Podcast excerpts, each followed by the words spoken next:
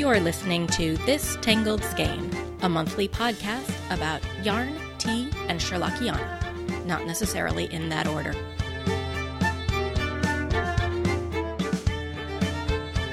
This is episode two for January twenty-seventh, twenty sixteen.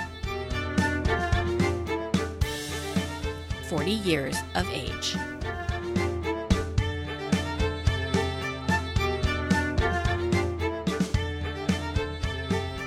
And how would you describe Mister Sherlock Holmes? The cabman scratched his head. Well, he wasn't altogether such an easy gentleman to describe. I'd put him at forty years of age. And he was of a middle height, two or three inches shorter than you, sir. He was dressed like a toff, and he had a black beard cut square at the end, and a pale face. I don't know as I could say more than that. I should probably apologize for my American accent during that reading from The Hound of the Baskervilles. But believe me, if I tried to do an English accent, you'd need a much bigger apology. That passage is the source of today's episode title, forty Years of Age. But really, it's because today, January twenty-seventh, happens to be my fortieth birthday. Welcome to This Tangled Skein, a monthly podcast about yarn, tea, and Sherlockiana, not necessarily in that order. I'm your host, Beth. Show notes can be found at this tangled skein dot com, and I can be found on most forms of social media as Plexipa. That's P as in Porlock, L E X I P P A.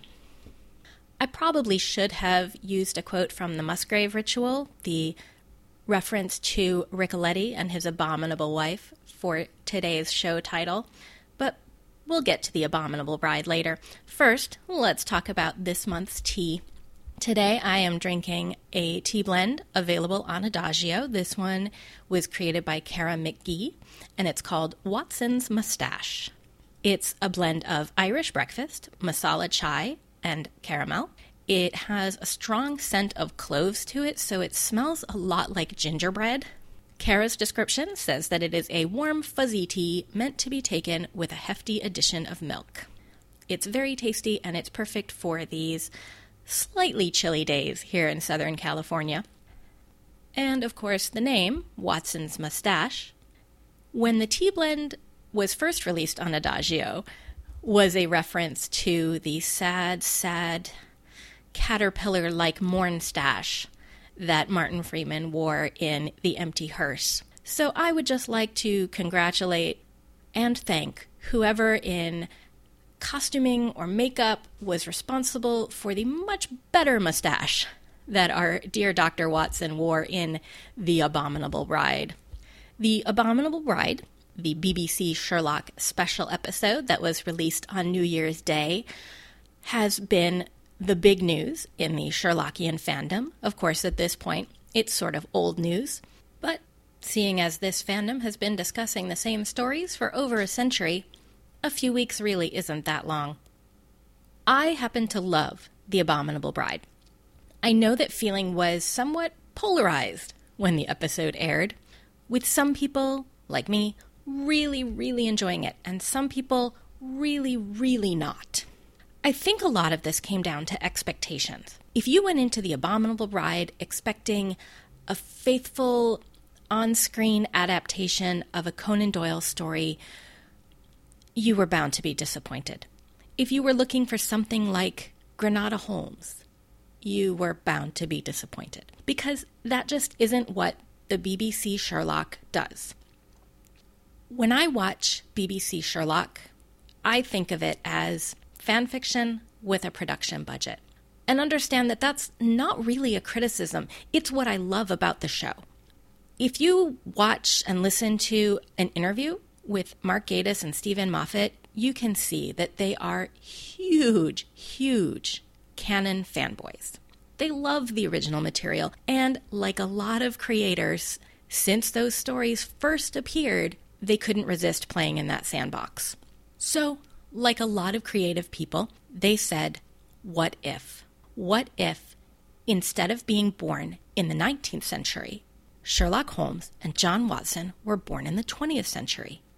If they were writing this as a story and posting it on Archive of Our Own, it would be tagged Alternate Universe, or A U, which I always think is an interesting classification, because in my opinion, all fan works are alternate universe works. Matthias Bostrom put this much more eloquently on I Hear of Sherlock recently in his entry on Original Holmes and Parallel Holmes, where he argues that the only real Sherlock Holmes stories are the ones written by Conan Doyle.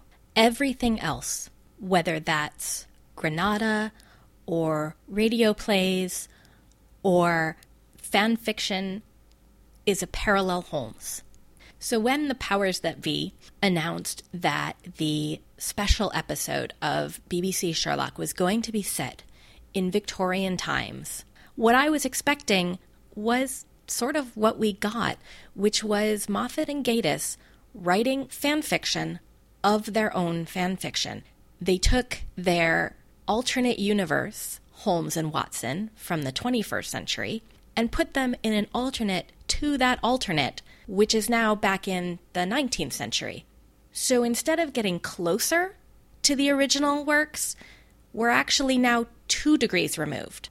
So what we got on New Year's Day, The Abominable Bride with all of its meta-references, bouncing back and forth in time between our modern Holmes and a Victorian representation inside of the modern Holmes's brain, I loved. It was everything that I love about the show, turned up to eleven. Not long before the episode aired, I started listening to an episode of the Three Patch Podcast, their spoiler cast, and I got to the part where they were talking about the Inception horns that they heard in the trailer, the music that reminded them of the film Inception. And that was actually the point where I decided that I didn't really want so many spoilers going in, and I turned off the podcast.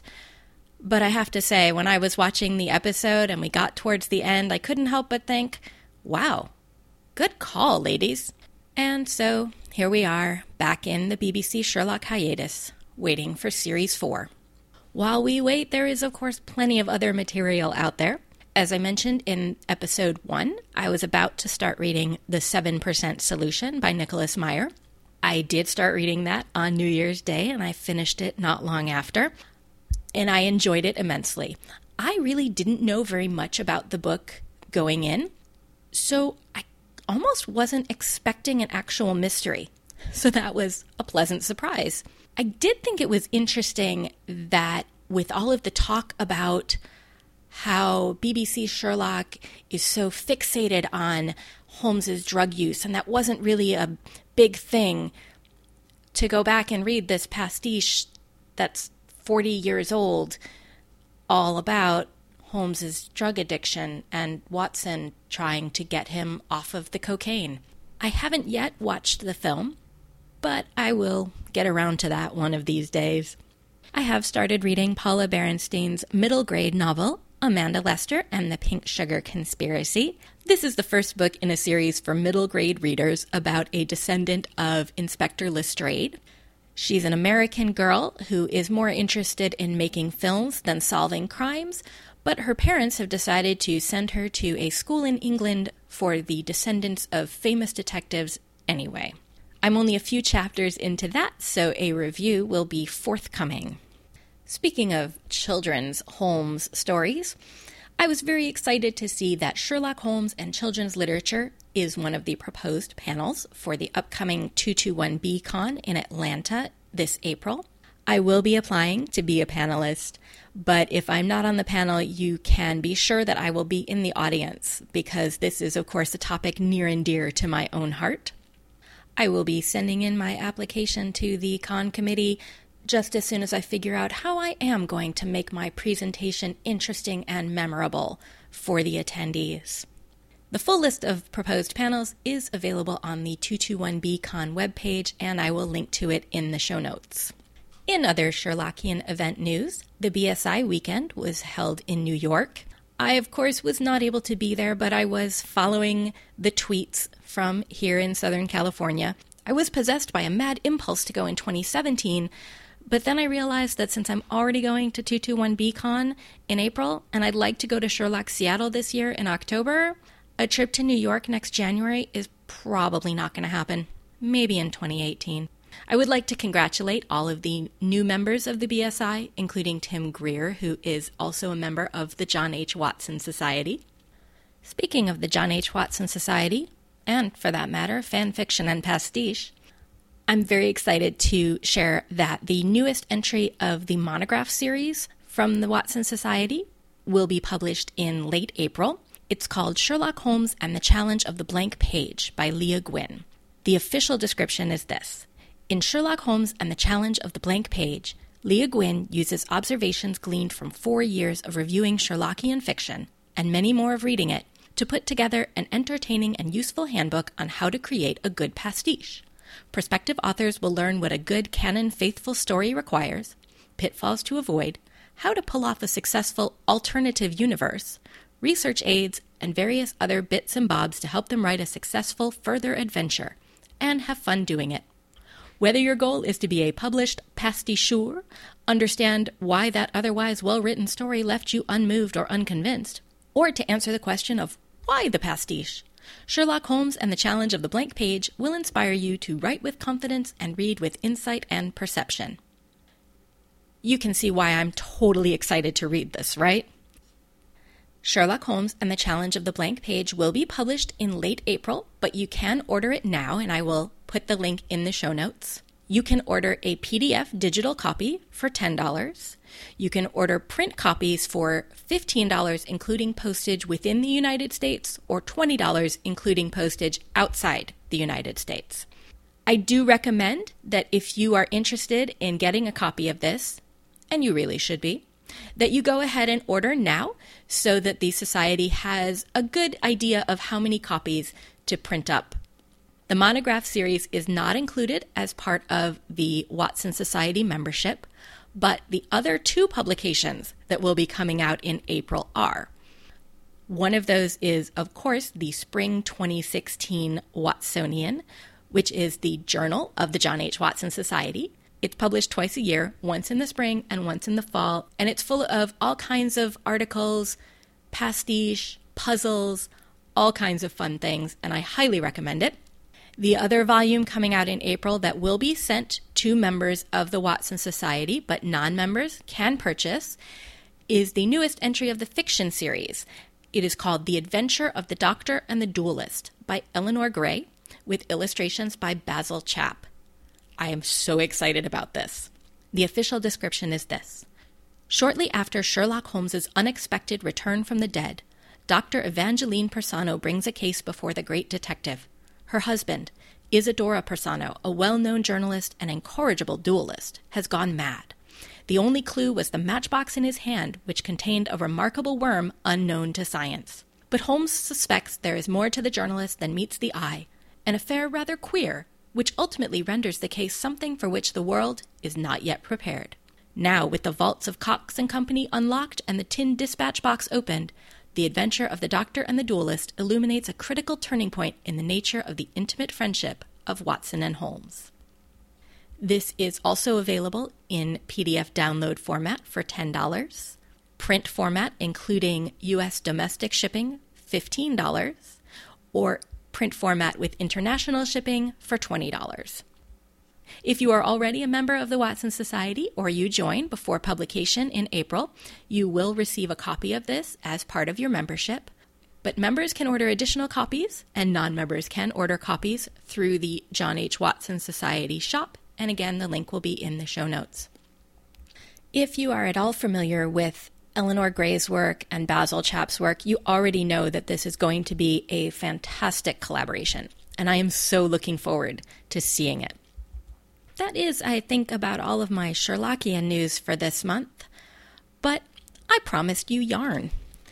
The two twenty-one B group on Ravelry recently completed Swap ten, although some of the packages are still in the mail, including the one that I sent out to my Watson in Winnipeg, but I got the package from my Sherlock, who happened to be located just up in Northern California, and it was full of goodies, including some beautiful fiber to spin and some Volmisa yarn to knit with, a pair of lovely red mitts to wear, and some of my favorite tea, Renegade, from Tiwi Tea in San Francisco. I happen to have a box of Renegade in my tea drawer in the kitchen, so you already know that I enjoy this particular tea, and this came in a metal tin that I will be able to refill when I run out. So it's a lovely package to receive in the mail, and it's probably better that I opened it off microphone so that you didn't have to listen to me squealing when I pulled out the yarn. The package that I sent off to my Watson was astronomy themed, and I did complete the Spiral Stars Cowl by Diane L. Augustin, so a finished object picture is now available on Ravelry. I don't have any other Sherlockian yarn wrangling news this month. I am currently working on a pair of vanilla socks in a self-striping yarn from Canon Hand Dyes. It's the Irene Adler colorway, a black and white stripe with a lipstick red accent for the heels. And that is all for this month's episode of This Tangled Skein, a monthly podcast about yarn, tea, and Sherlockiana, not necessarily in that order. You can find the show notes at this tangled skein dot com. You can drop me a line at comments at this tangled skein dot com, or find me on most forms of social media, including Twitter, Instagram, and Ravelry as Plexipa. That's P as in Porlock, L E X I P P A. If you enjoyed the show and you have a few moments, please leave me a review or a star rating on iTunes. Until next month, I bid you goodbye.